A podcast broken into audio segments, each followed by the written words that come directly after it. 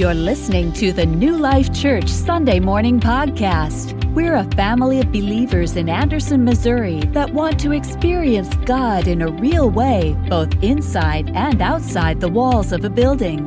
For more Sunday messages, upcoming events, or to get in touch, visit new-life-church.net.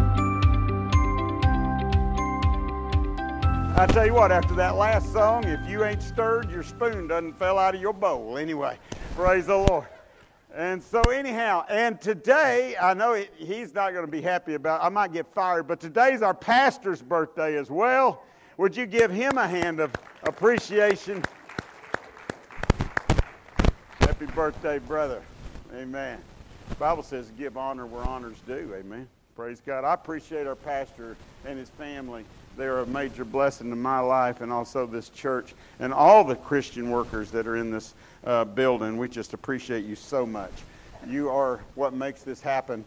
I was telling some, I was in a wedding or at a wedding up in Kansas City last week, and um, I was sharing with uh, a brother who uh, had just gone through uh, a trial as a pastor, and, and I was telling him about our church, and I say what I always say, man, I've never been to a church with better community than this church. Just the love and the acceptance and the uh, fellowship that you receive in this place is just beyond anything I've ever experienced. And I grew up in church, and I'm an old dude, okay?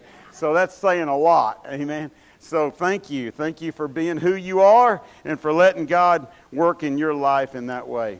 I want to uh, minister to you today out of the book of 2 Samuel, the ninth chapter. I'm going to go ahead and read this entire chapter. It's only 13 verses, and uh, then we're going to talk about it.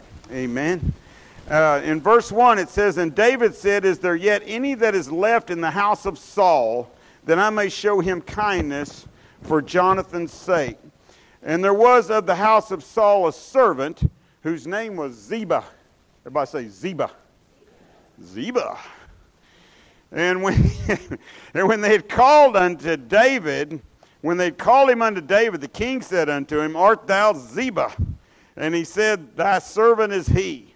And the king said, Is there not yet any of the house of Saul that I may show the kindness of God unto him? And Ziba said unto the king, Jonathan hath yet a son which is lame on his feet. And the king said unto him, Where is he? And Ziba said unto the king, Behold, he's in the house of Machir, the son of Ammiel, in Lodabar. Everybody said Lodabar. We're going to talk about these guys in a minute. And, and King David sent and fetched him, fetched him out of the house of that guy from Lodabar. And now when Mephibosheth, Mephibosheth. I want everybody to look at your neighbor and say, Mephibosheth. I just want you to know how hard that is to say. And, and so when I louse it up up here, you're going to have pity upon me. Amen. When Mephibosheth, Mephibosheth, the son of Jonathan, the son of Saul, was come unto David, he fell on his face and did reverence.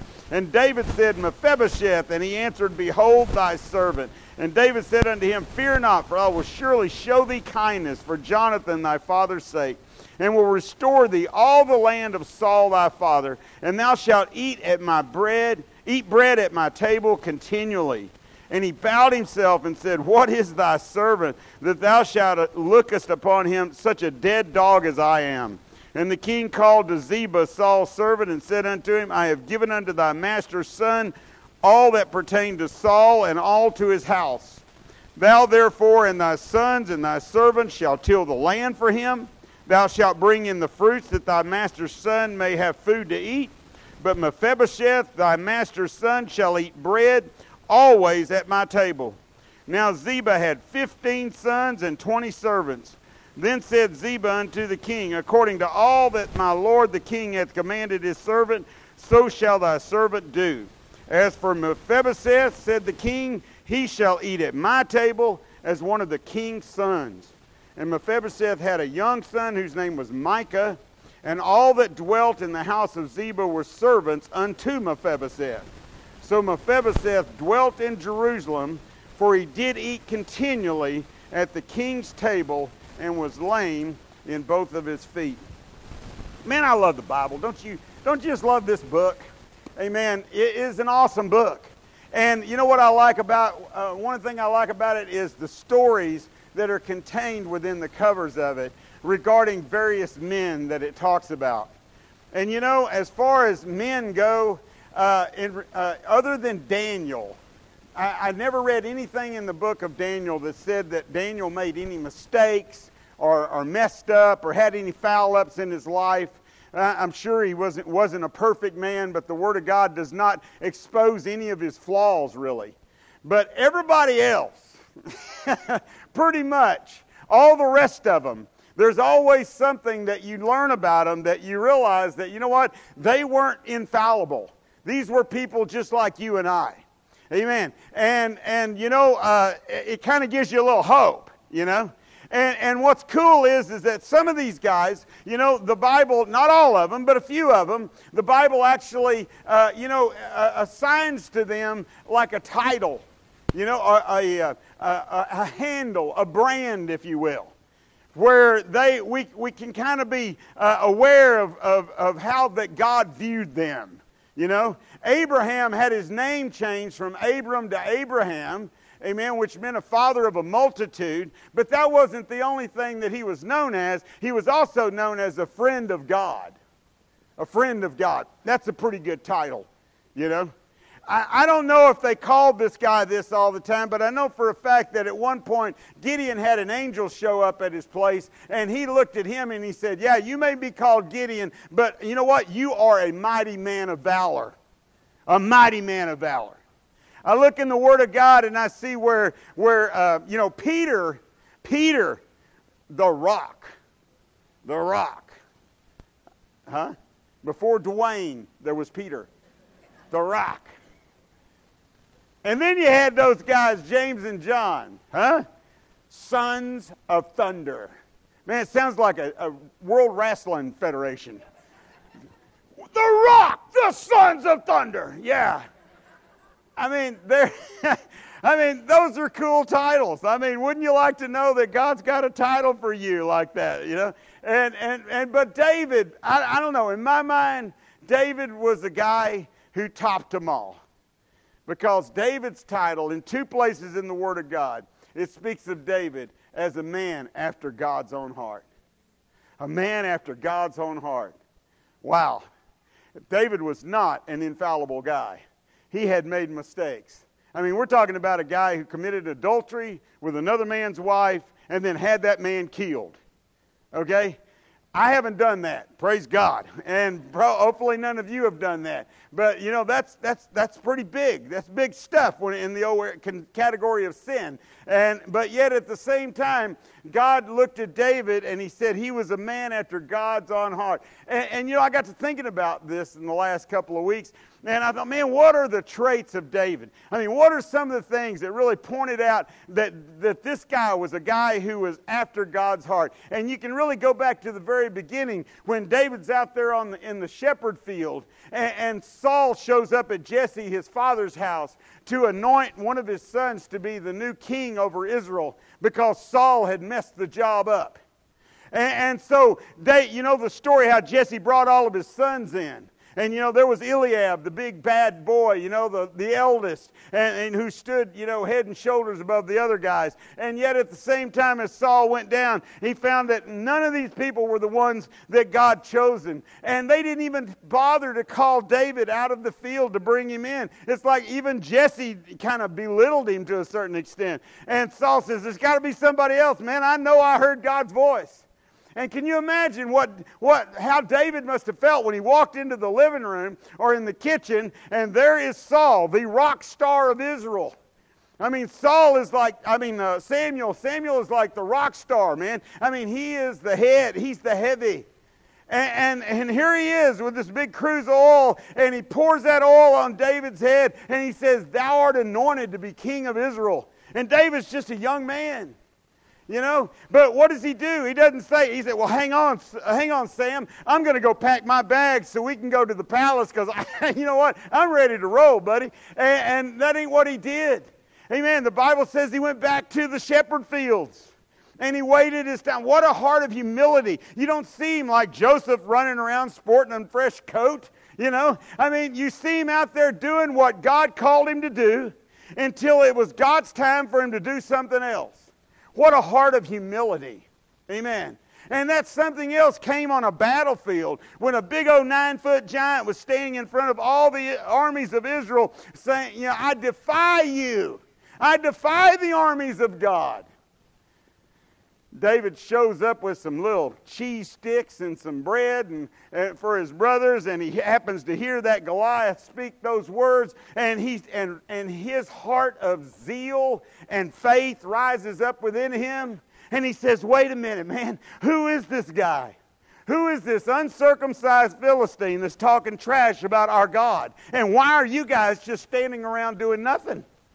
Isn't it time for you to rise up? Is there not a cause? Amen. So David's faith and courage brought him to the forefront. Amen. He had a heart of faith. He had a heart of worship.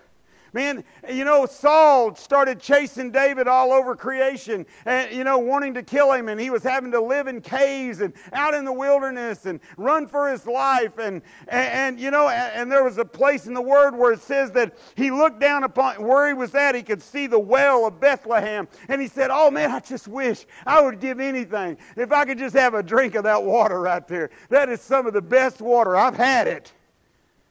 And, and two of his men loved David so much they snuck under cover of darkness into Bethlehem. And they took a, a cruse of water and took that water and brought it back to David. And David looked at that water and he didn't pour himself a drink and say, Man, this is good, boys. Thank you. But he looked and he poured the water out on the ground as an offering unto God. A heart of worship, a heart of thanksgiving, a heart of respect two times, two times, not once, but twice, the man that wanted him dead more than anybody else was placed right in David's hands. One time, David walked up to him, and Saul was asleep in a cave, and he cut a part of his, uh, his, his robe off so that he could show Saul, Look, man, this is how close I was to putting a sword right through you, buddy. This is how I could have had you that fast, but I chose not to because I respect God's anointed. Even though you aren't doing what you're supposed to do, you're still God's man until God says different. Wow, man. That's a, God, that's a guy who has a heart after God. These are the traits that brought David to the forefront. Praise. Oh, man, we're talking about praise? Praise? David danced out all his clothes. Come on now. I mean, they were bringing the Ark of the Covenant into, into Jerusalem, and David got so excited that he didn't even care what anybody else was thinking. He was just dancing himself to death, praising God, filled with joy, and, and, and just wanting to uh, raise God up to the highest, highest place he could. He had a heart of praise. So there were so many things that David had going for him. But I think probably today, what this passage that we looked at this morning probably uh, exhibits probably one of the main reasons why David was a man after God's own heart, short of repentance. David was a man who was willing to repent. When he made a mistake, he was willing to say he was sorry. When he, when he messed up, he fell on the grace and the mercy of God. And he, and he called out to God to restore him in the midst of, uh, uh of his mess ups. But beyond that, David had a heart of compassion. A heart of compassion. That brings us to our story today. Are y'all with me? Is it Pentecost Sunday, remember? All right, yeah. All right, here we go. All right, so so David, amen, is is sitting at his table. Listen, I mean, I want you to imagine. David is king. He's been king. He's vanquished, uh, you know, many of his enemies. He's at a time of peace. Things are good, man. Things are good. David wasn't always running and fighting. There were times when he could kick back and relax and enjoy what God had given him. And I, I, can just imagine David sitting at the king's table and maybe got through with a nice ribeye steak meal or whatever it was they ate. We know it wasn't pork chops. Amen. But he got through with a, a, a good, solid meal and he pushes away from the table and maybe, just maybe, he began to reflect on all God had done for him. Have you ever reflected on all God's done for you? Do we ever take into consideration where we were and how far God has brought us? Amen. How much that God has blessed us with that we didn't deserve? Hello. Amen. You know, if we're not careful, we become kind of immune to the fact that, hey, you know, but for the grace of God, there goeth I. I mean, you know, I, I remember one time, I, I, think I told y'all about that, where I picked up that homeless guy. And, and you know, uh, as I was bringing him back to Pineville after we, he spent the night at our house and we fixed him a meal and, and washed his clothes and gave him a tent and whatever. And, and I was bringing him back, and old Charlie looked at me and he said, You know, he said, people don't realize, he said, but it's a real short journey from where you are to where I am. Those words stuck with me. I remember that. And I thought to myself, you're probably right. He said, I wasn't always like this, man. I wasn't always destitute. Things happen. And in a moment of time, you find yourself in a situation that you thought you would never be in. Amen. David sitting back, you know, thinking about how great God is. And he thought to himself, man, I have been so blessed. I just want to bless somebody. You ever want to just bless somebody? Amen. I am so blessed. I just want to bless somebody back. Man, that is a spirit that we need flowing in the house of God. The church needs to be one that is reaching out beyond the four walls of our building here. Amen. Not only in our community, or, but in our family, in our jobs, uh, you know, in the world uh, beyond where we live. Amen. We need to have a heart and attitude of compassion. Amen. That says, you know what? I don't. I know God's blessed me. I've got something, but I want to be able to bless somebody else. Praise the Lord. I had a friend of mine, Deborah Schneller, who was a, a missionary she was a missionary in the, uh, is where do they live? Arctic or Antarctic? There's people in one of them. See, I always get them mixed up. Huh? Arctic. She was a missionary to the Arctic.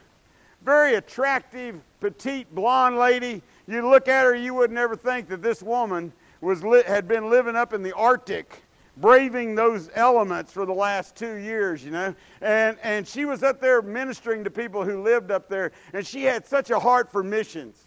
Such a heart for missions. She pastored a church in, in California, Missouri, an AG church there, and she told her people, it wasn't a real big church, but she told her people, she said, You know, you hear about pastors and how they have a vision to fill their church up and things that they want to see and this and that and the other. And she said, You know what my vision is? My vision is that I'm going to show up at those doors on one Sunday morning and there's not going to be anybody here. Nobody's going to show up because all of you are out doing something for God. She said, That's my vision. I remember one time she told me they had a mission banquet. They charged everybody like 10 or 15 bucks a plate to come to this missionary banquet. When they got there, they brought out a little bowl of rice and a little glass of water. They all paid 15 bucks for that. And she said, That is what two thirds of the world is eating tonight, and we're not going to eat any better than them. Amen. She had a way of, she's not pastoring any longer. You can probably understand why. but she had a way of bringing things into perspective, man. Anybody ever been on a mission trip? Anybody? Amen. It'll open your eyes, won't it? I, I, mean, I went to I went to El Salvador back in 1998, I think it was, and uh, with like 12 other people, and we stayed at an orphanage in El Sal- in San, uh, outside of San Salvador, and the kids in the orphanage were the happiest group of kids I think I've ever seen. They each one of them had a little box about this big. It kind of looked like a little toolbox, like a little metal toolbox, and they had a little a little padlock on that box. That was their that was their box Everything else was community. There wasn't nothing else that belonged to them personally. But if they could put it in that box and put a, a padlock on it, it belonged to them. That was their belongings. Okay? They had one or two sets of clothes. They were the happiest kids you ever seen. Every time you seen them, they were laughing and, and joyful and having a good time. You didn't see any sad faces. You didn't hear no complaints. Amen. Once a week, I'm sorry, twice a week on Tuesdays and Thursdays, they would go down to the city dump in San Salvador. The, anybody ever been to San Salvador? Anybody? It is a huge city. Huge. And there is millions of people that live there. And, and San Salvador had a city dump where all the trash trucks come in and dumped all the garbage. And there was there is a, a bunch of people that lived in that dump. Five generations of people had grown up, got married, had kids, and died in that dump. Out beside where they dumped the trash, there was just cardboard houses uh, you know, uh, makeshift little dwellings that were about the size. If you took two eight foot tables and put them together, that's what they look like. They'd throw some tarp or some plastic over it, whatever they could find to try to kind of, uh, you know, secure it somewhat. And they lived in there, man. And, and they ate what they picked out of the garbage. And from the time these kids were like six years old and up, from the time they were six years old and up, they worked with their family eight hours a day, working through that piles of garbage that the truck would bring, trying to find recyclable material. Whether it was cardboard, aluminum, whatever it is, they, and once a week, the recycling truck would come. And if all four of the family members worked eight hours a day, they might make about 10 bucks a week. This is the life they were living. I went out there, the orphan kids went twice a week and brought lunch to the little kids, five and under. They would teach a little Bible study. And they would, you know, a little, little Sunday school lesson, and they would feed them a sandwich and some chips or whatever. And that was probably the only meal that those kids got. The mortality rate was very big. I went out, I, we were supposed to go out there twice. I went once. I couldn't go back. I felt so ashamed that I had it so good and they had it so poorly only because they happened to be born in a different part of the world. That's the only reason. The only reason. It wasn't because they weren't hardworking. It wasn't because they didn't care. It wasn't because they weren't trying. They were there because that's where they ended up. And I remember I come home from that trip from El Salvador, and we got in late at night because we flew into St. Louis, and I think I got in the house about 4 o'clock in the morning and, and my, I went to bed. My wife, she had went out and got some ribeye steaks, and she had made a really nice meal. And I, got, I remember waking up about two or three in the afternoon. We came in there with my girls, and we sat down at that table to pray over that meal. And man, I couldn't even hardly eat that meal because I thought, I don't deserve this. God has been so good to me, and I don't deserve any of his blessings. Amen. But that's the way God is. He blesses you in spite of yourself. Amen? But when He blesses you, He expects something from us. And David had a, he got a hold of that truth. And, and, he was sitting there and he thought to himself, man, there's got to be somebody I can bless with what I've got. God has given me so much. And his mind went to, to his friend Jonathan, who had died with his father Saul. And, and, he, and had it not been for Jonathan, David wouldn't even been there. Amen. Jonathan saved David's life on more than one occasion. And he thought to himself, man, there's got to be, maybe there's somebody that still belongs to Jonathan's family that I can be a blessing to. Because back in those days, if you were a king, your family members had rights to the throne. So if you became a king, somebody else became king, they wanted to do away with your family because they didn't want any rivals trying to get the throne. Are y'all following me? And so much, most of Saul's family was gone, but, but David thought maybe there's somebody left. And, and he asked Ziba. Ziba. The name Ziba means statue. I'm going to preach at y'all a little bit this morning. Get ready. I hope y'all brought your steel toed shoes, okay? I'm going to get on your toe for a minute. The name Ziba means statue. There's a lot of Zibas in the church. I mean, they're a permanent fixture, but they're just standing around, y'all. I mean, you know, Ziba had it going on now. Ziba had been a servant to Saul. And when Saul died, David didn't see Ziba as a threat, so he left Ziba in place where he was at. So Ziba had all kinds of stuff. He had everything that Saul had left. He had all his camels and his donkeys and his cattle. He, had his houses. He had his servants. Ziba, by just for, by, by virtue of just good fortune, happened to be at the right place at the right time. And man, he's kicking it pretty good. Ziba is. And so David calls Ziba and he says, You know, I was thinking today, I'd like to bless somebody beyond our little palace here. I'd like to get outside of our four walls, and I'd like to be a blessing to somebody who maybe really could use one. Can you think of anybody in the house of my enemy? Huh? There's David's heart. Not your friend. What Jesus say? man, even sinners like their friends. Come on. He said, but loving your enemy. Now that's a that's a whole different ball game, y'all. Amen. That's a whole different ball game. Loving your enemy is a whole different situation. That takes the heart of God. Jesus hung on a cross and prayed for his enemies. Father, forgive them. They know not what they do. Amen.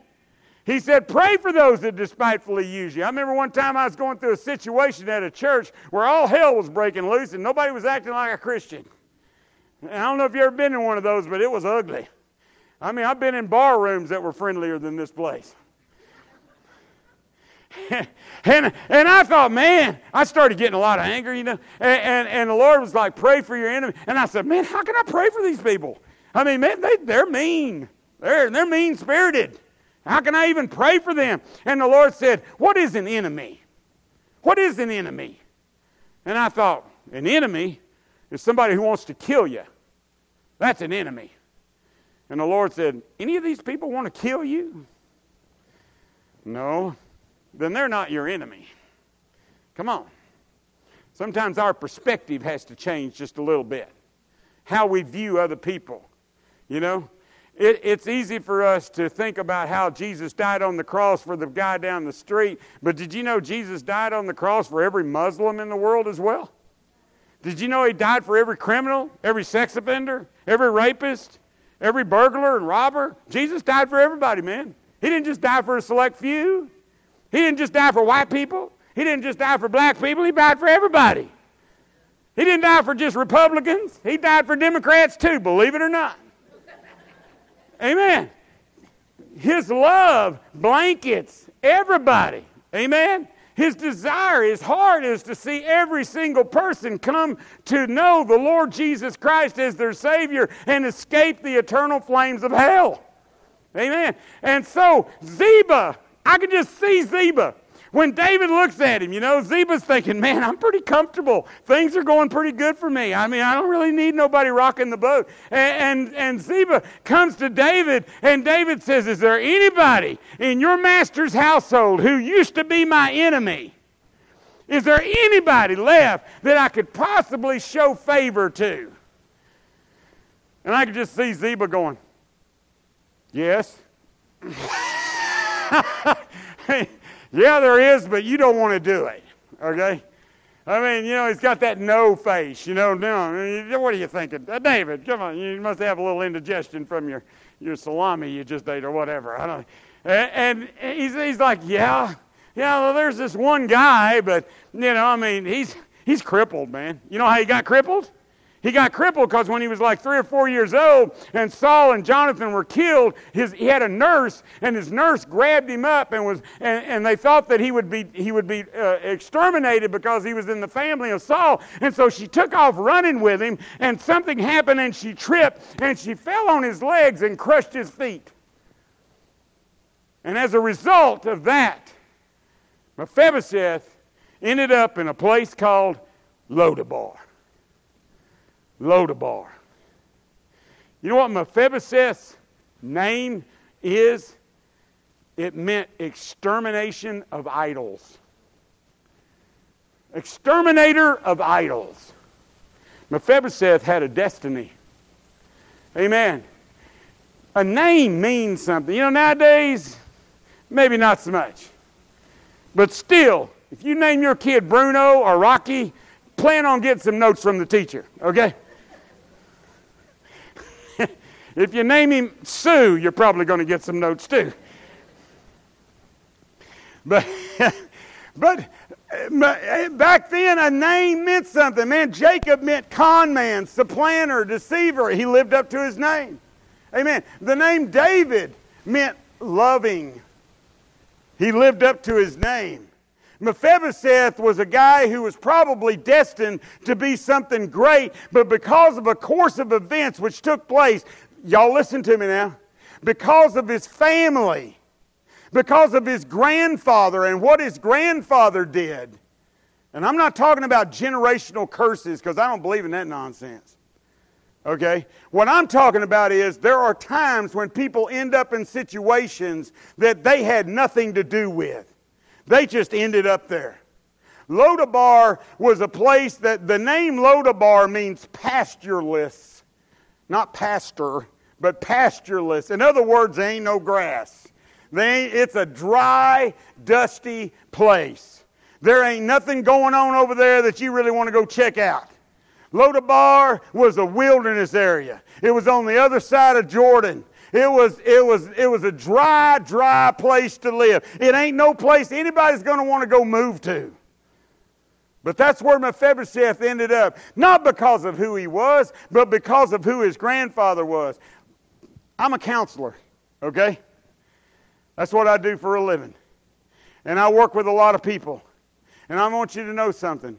A lot of people's problems stem back to what their dad did, or their grandfather did, or what their mother did, or people that were supposed to be taking care of them and didn't take care of them like they should, or people that betrayed them, or used them, or abused them, or molested them, or whatever. Amen. And the effects of that are, are, are long ranging. Amen. It's broad, man. There's a broad scope of events that take place when you end up in a situation like that. But I got good news for you today. That's not where you got to stay. Amen. You may be there right now. You may you could be in this church every week and come and still be plagued with the things that have taken place in your past and in your life with your husband or, or, or with your wife or, or what your kids have done or whatever. Amen. But I got good news for you today. Amen. The king is on your side. The king is on your side. His desire is to pour out his blessings upon you. Amen. And, and so here Mephibosheth is crippled. He's hindered. He, is, he, he bears the marks of his past, which he didn't buy, he didn't purchase on his own. But yet there he is. And David says, Send somebody. Send somebody. You know what? The only thing that would have made this story better if David would have went himself. Maybe he had too much going on. He might have had some important meetings to take care of. I don't know. But he did this. He sent a chariot to Mephibosheth's house in Lodabar. Everybody said Lodabar. Low down in Lodabar. I mean, that's not no place we want to be. Amen. But you know what? Down in old Lodabar, where nothing ever happens, and it seems like your fate is sealed because no, there's no future and there's no hope and no vision. You know what? There are a million Lodabars in this world. There are a million of them. Man, there are so many people that are dwelling in places that they don't want to be. And I'm not just talking about spiritually, I'm talking about physically. Amen. You know, what we, we reach out in what ways we can to try to reach the lost right where they're at because you, that's what Jesus did. He went where they were. Jesus didn't just set up shop and say, okay, I'm the Messiah, I'm the Christ, I got the good news, I'm the living water, I'm the door, I'm the way, I'm the bread. Y'all come on. Find me. It's not what he did.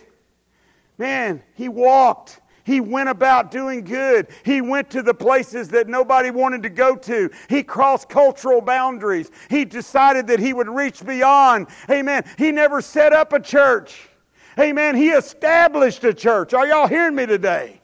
Amen. We are the church. And what did he say? Greater things will you do, huh?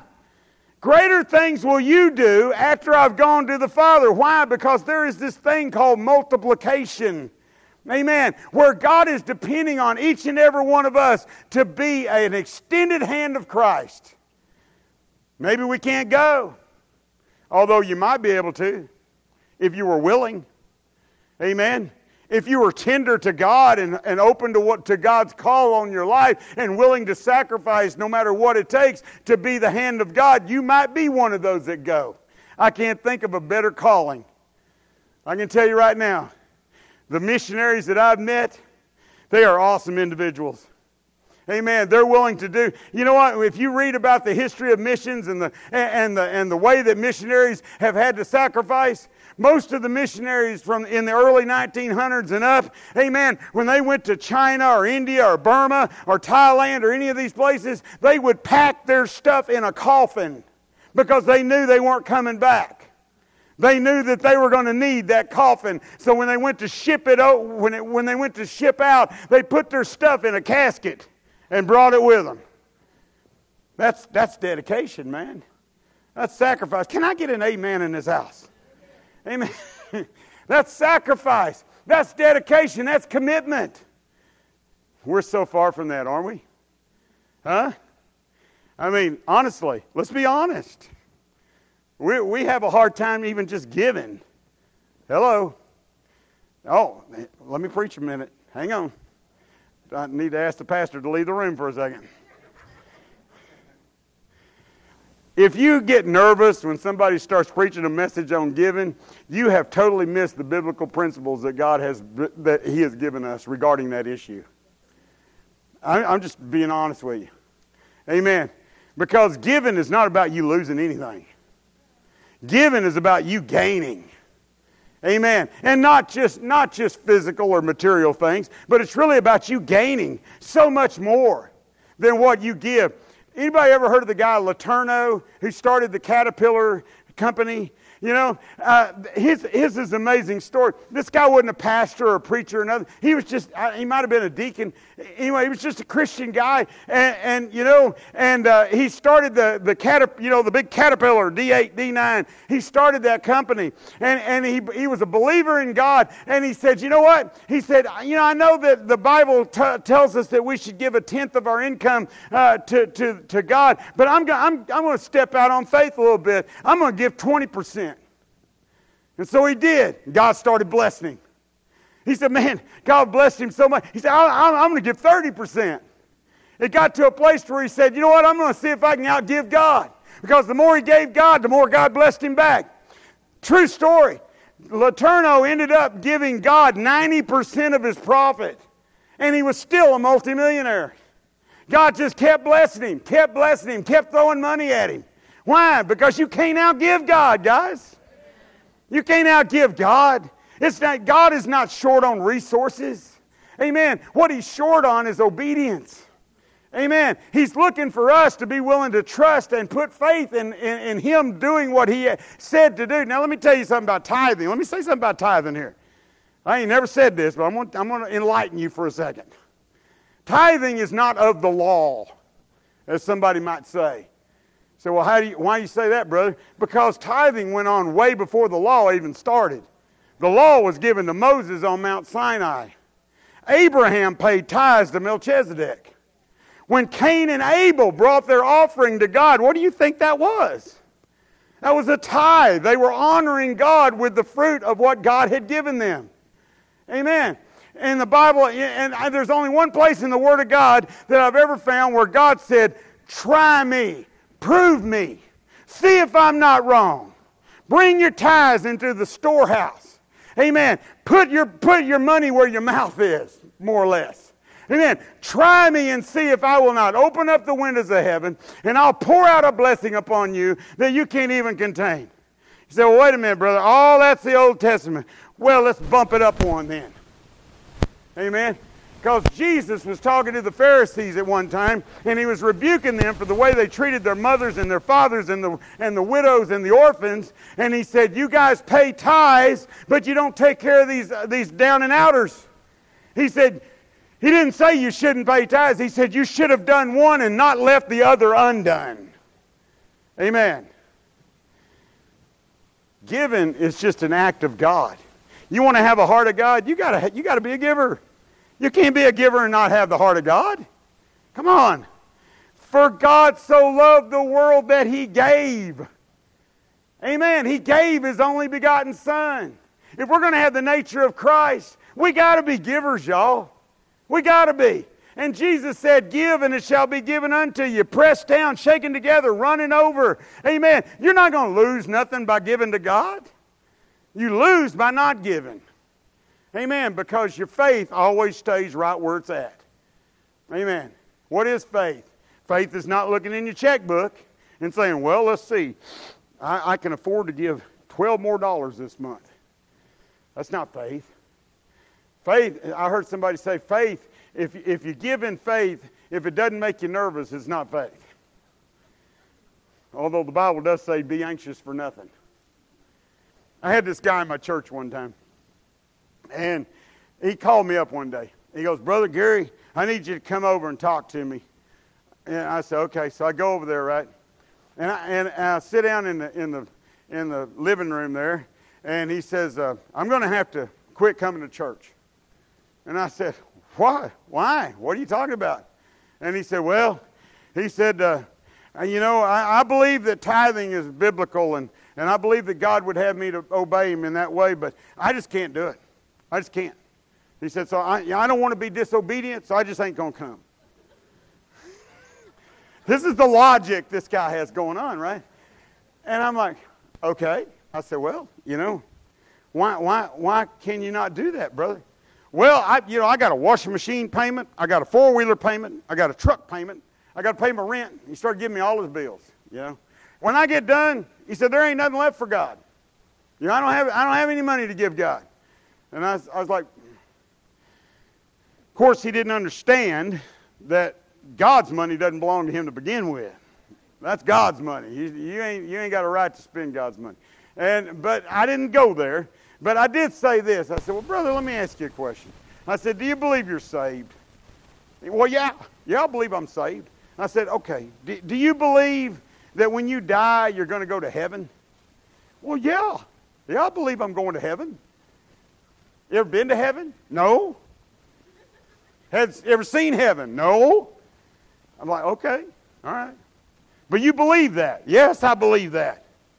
I said, okay. So you're telling me that you got enough faith to believe that in, in a Jesus Christ that you never saw, who, that died on a cross that you never saw, made a way for you to go to heaven that you never saw, and that you're going to live in eternal glory with Him on streets of gold, but you don't believe that God has enough faith, that you don't have enough faith to believe that God can pay your washing machine payment? For real? I said, I tell you what, I'm going I'm to test you, brother. This is what I told him. I said, This is how much faith I got, and I'm struggling, okay? I said, This is what I'm going to tell you. You pay your tithes next week. And if you ain't got enough money to pay your washing machine payment, you call me up and I'll pay it for you. How's that? I said, But I want you to learn that God will not let you down. He has your back. Amen. God is never going to let you down. He is, he is never going to be befuddled by anything that comes down your way because before it ever got to you, it had to pass by Him. Amen. There's nothing that comes to the believer that God doesn't already aware of. Amen. He will bless you. He'll bless your socks off if you'll let Him. Amen. If you'll leave your hand open, God will let a lot of cash flow through it. But when you start shutting your hand up, let me tell you something. God shuts off the water spout. Because He says, if you're going to shut your hand up, that must be all you need. Are y'all with me today? Can I get an amen? We better get back to Mephibosheth. Mephibosheth shows back up at the king's court, right? He shows up at the king's court. Oh my goodness. Can you imagine what that scene must have looked like? First of all, he doesn't even know why he's there. Amen. All he knows is that the king found out who he was, found out where he was, and went and got him and brought him there. This is the last living regent to the throne. Amen. So he could easily be walking into a place where, you know, your head's coming off.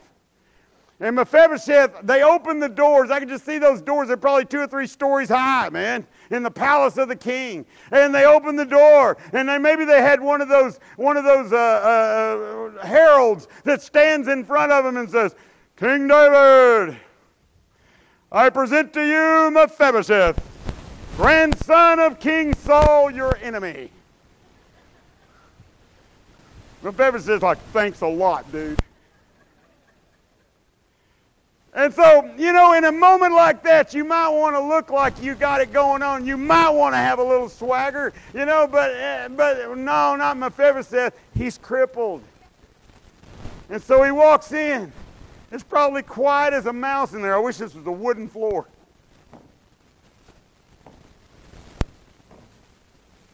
Can you imagine?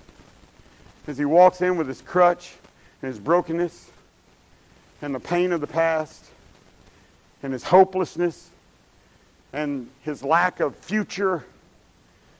And there's David sitting on the throne. And he and there's Ziba.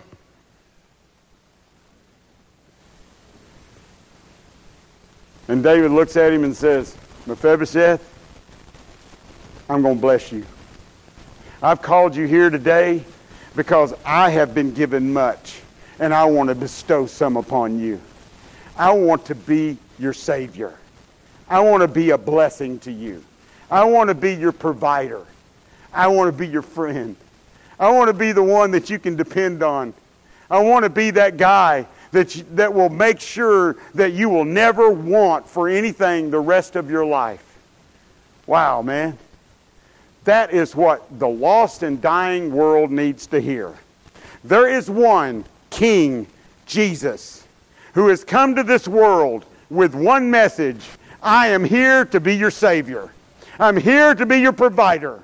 I'm here to give you a vision. I'm here to put hope in your heart. I'm here to heal your brokenness. Your brokenness doesn't, doesn't scare me, it doesn't turn me off. In fact, I welcome you to come and be a part of what I've got going on. And you know what? It's not just going to be for today.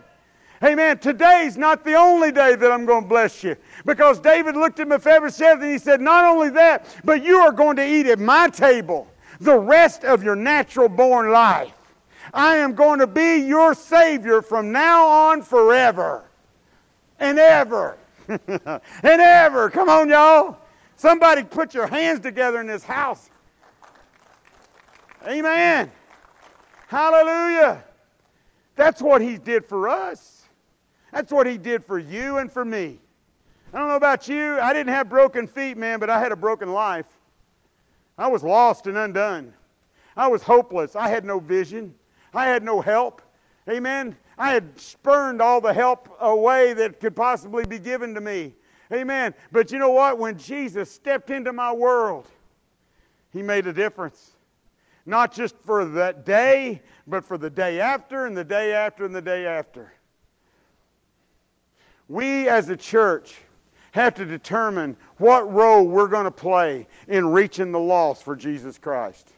And when I say we as a church, I don't mean New Life Church. I mean you and you and you and you and me. We are the church.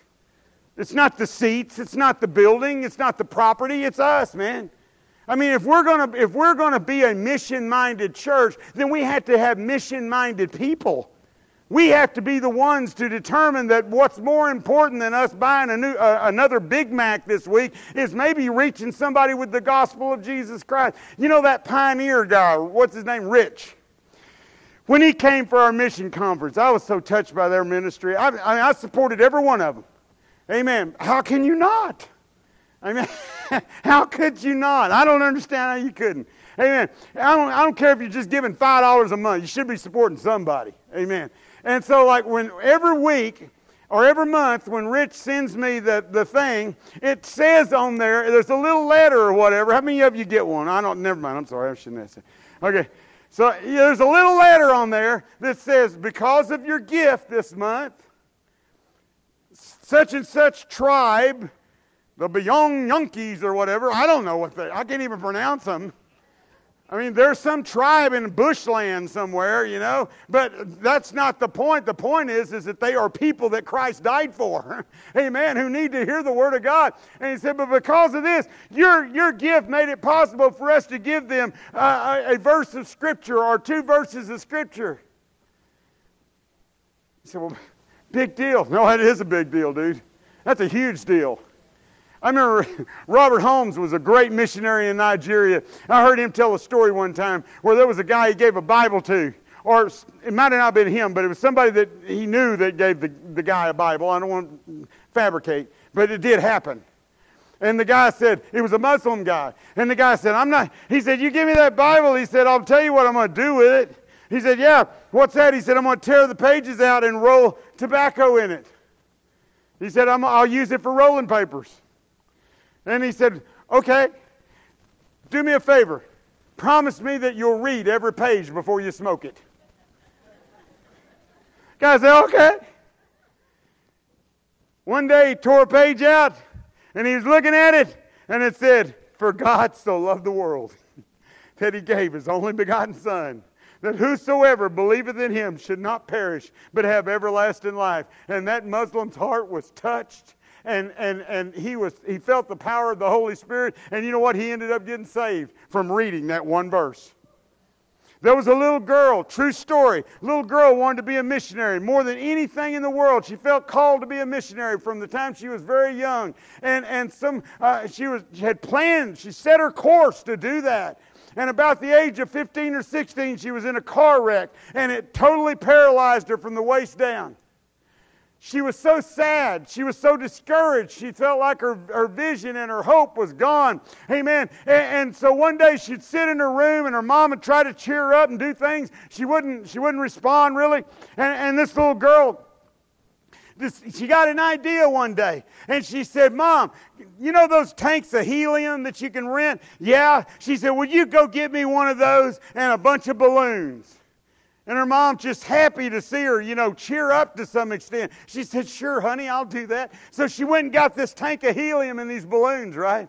And this little girl sat at her desk and she wrote on these little pieces of paper and put scriptures on the scripture passages on this paper. And she'd stick it in the balloon and she'd blow it up and then she'd go over to her window and let it fly. One day, a knock came at her door. A man well dressed stood at the door. He said, and she had her name and address on the back of each one. And the, the man came to her door and he said, Is so and so live here? She goes, Yeah, that's my daughter. She said, Could I talk to her for a second? Come to find out, this guy was a well known physician. He had been called from an early age to be a missionary to Africa, but, he, but instead he, he put his course on being a doctor and a surgeon. And he said he got that balloon. It was laying up the front of his door when he came home from work one night from the hospital. And he opened it and he noticed that there was a, th- and he opened the piece of paper and there was Isaiah chapter 6 where it said, Who shall go before me? Whom shall I send? And Isaiah said, Lord, send me. Send me. His heart was smote. And he said, I've determined that I'm going to go to Africa and do what God called me to do in the beginning. So you never know, man. This is how God works. That's crazy. You believe that? Well, you don't have to believe it if you don't want, but that's how God works.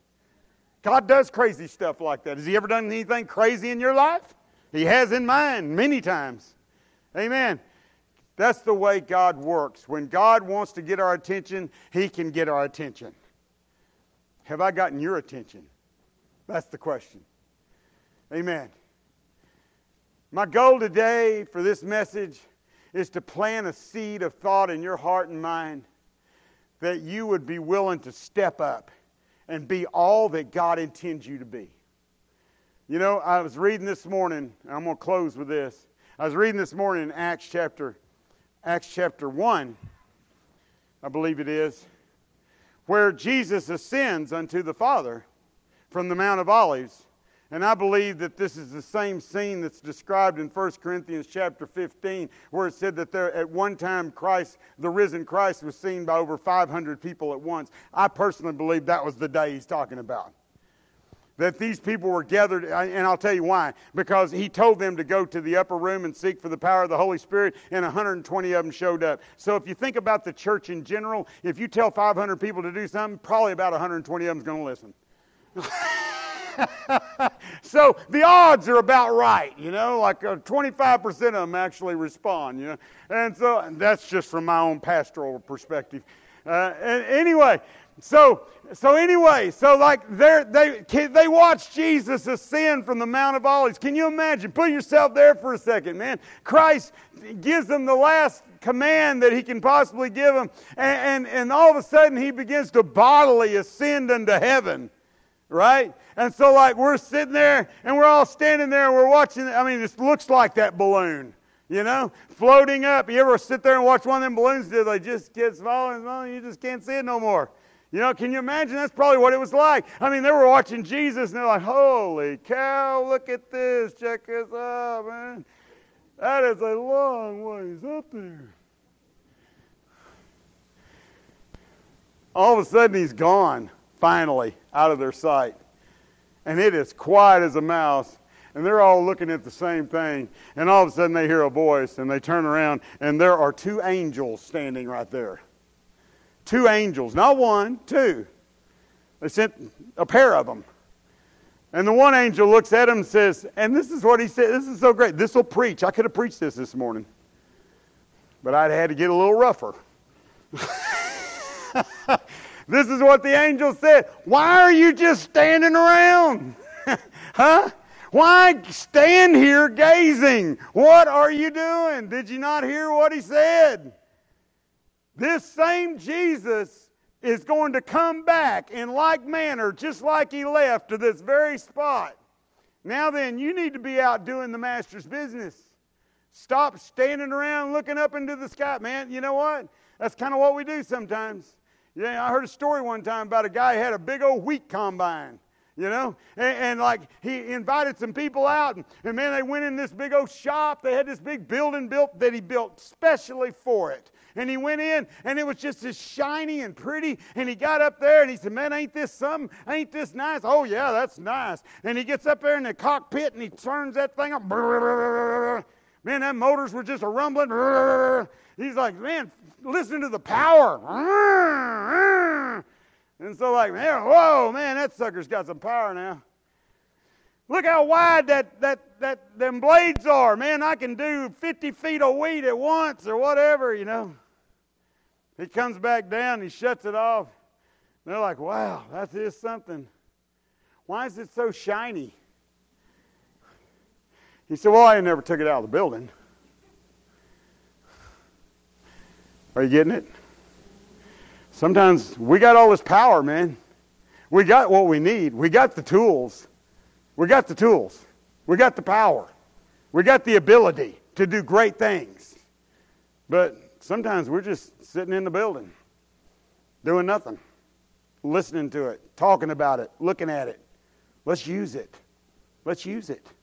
Amen? Can anybody say amen? Thank you. amen. We're going to bow our heads. We're going to say a prayer. Y'all ready? Amen. Father, thank you today. Thank you, Lord Jesus, God, for your presence in this house. Thank you for your anointing, oh God. Thank you for your word. God, more than anything, God, we just want to be people who have a heart after you. God, we want to be people of compassion, people of love. God, people who are willing to either go, give, or pray. God, whatever it is that you've called us to do, God, help us to be obedient and yielded to your Spirit. Father God, Lord, as we reach out, Lord, whether it's to Brother Josh's church and in Noel and the people that he's trying to reach, or whether it's to the scripture translators or, or, or the folks at Surge or, or missionaries that are in our life that we are not associated with personally in, in our church, it's okay. It doesn't matter. We're all workers together, we're all laborers in the field. God, help us, Lord, to support your work and to do the work of God as you would have us to do it, God. Help us, Lord Jesus, to have faith, to rise up and to do more than what we're doing now, perhaps. God, maybe we're doing all we should be, but if we're not, Father, God, give us faith, Lord. Give us courage, God, to take a bold step for you. And God, Lord, we just thank you today. And we worship you today and we honor you today. And I thank you for this church, God. I thank you for the spirit, the receptiveness, Lord. God, I thank you, Lord. God, for all your love and your mercy and your grace. In Jesus' name, amen. Amen. God bless you guys. Y'all have a wonderful day today.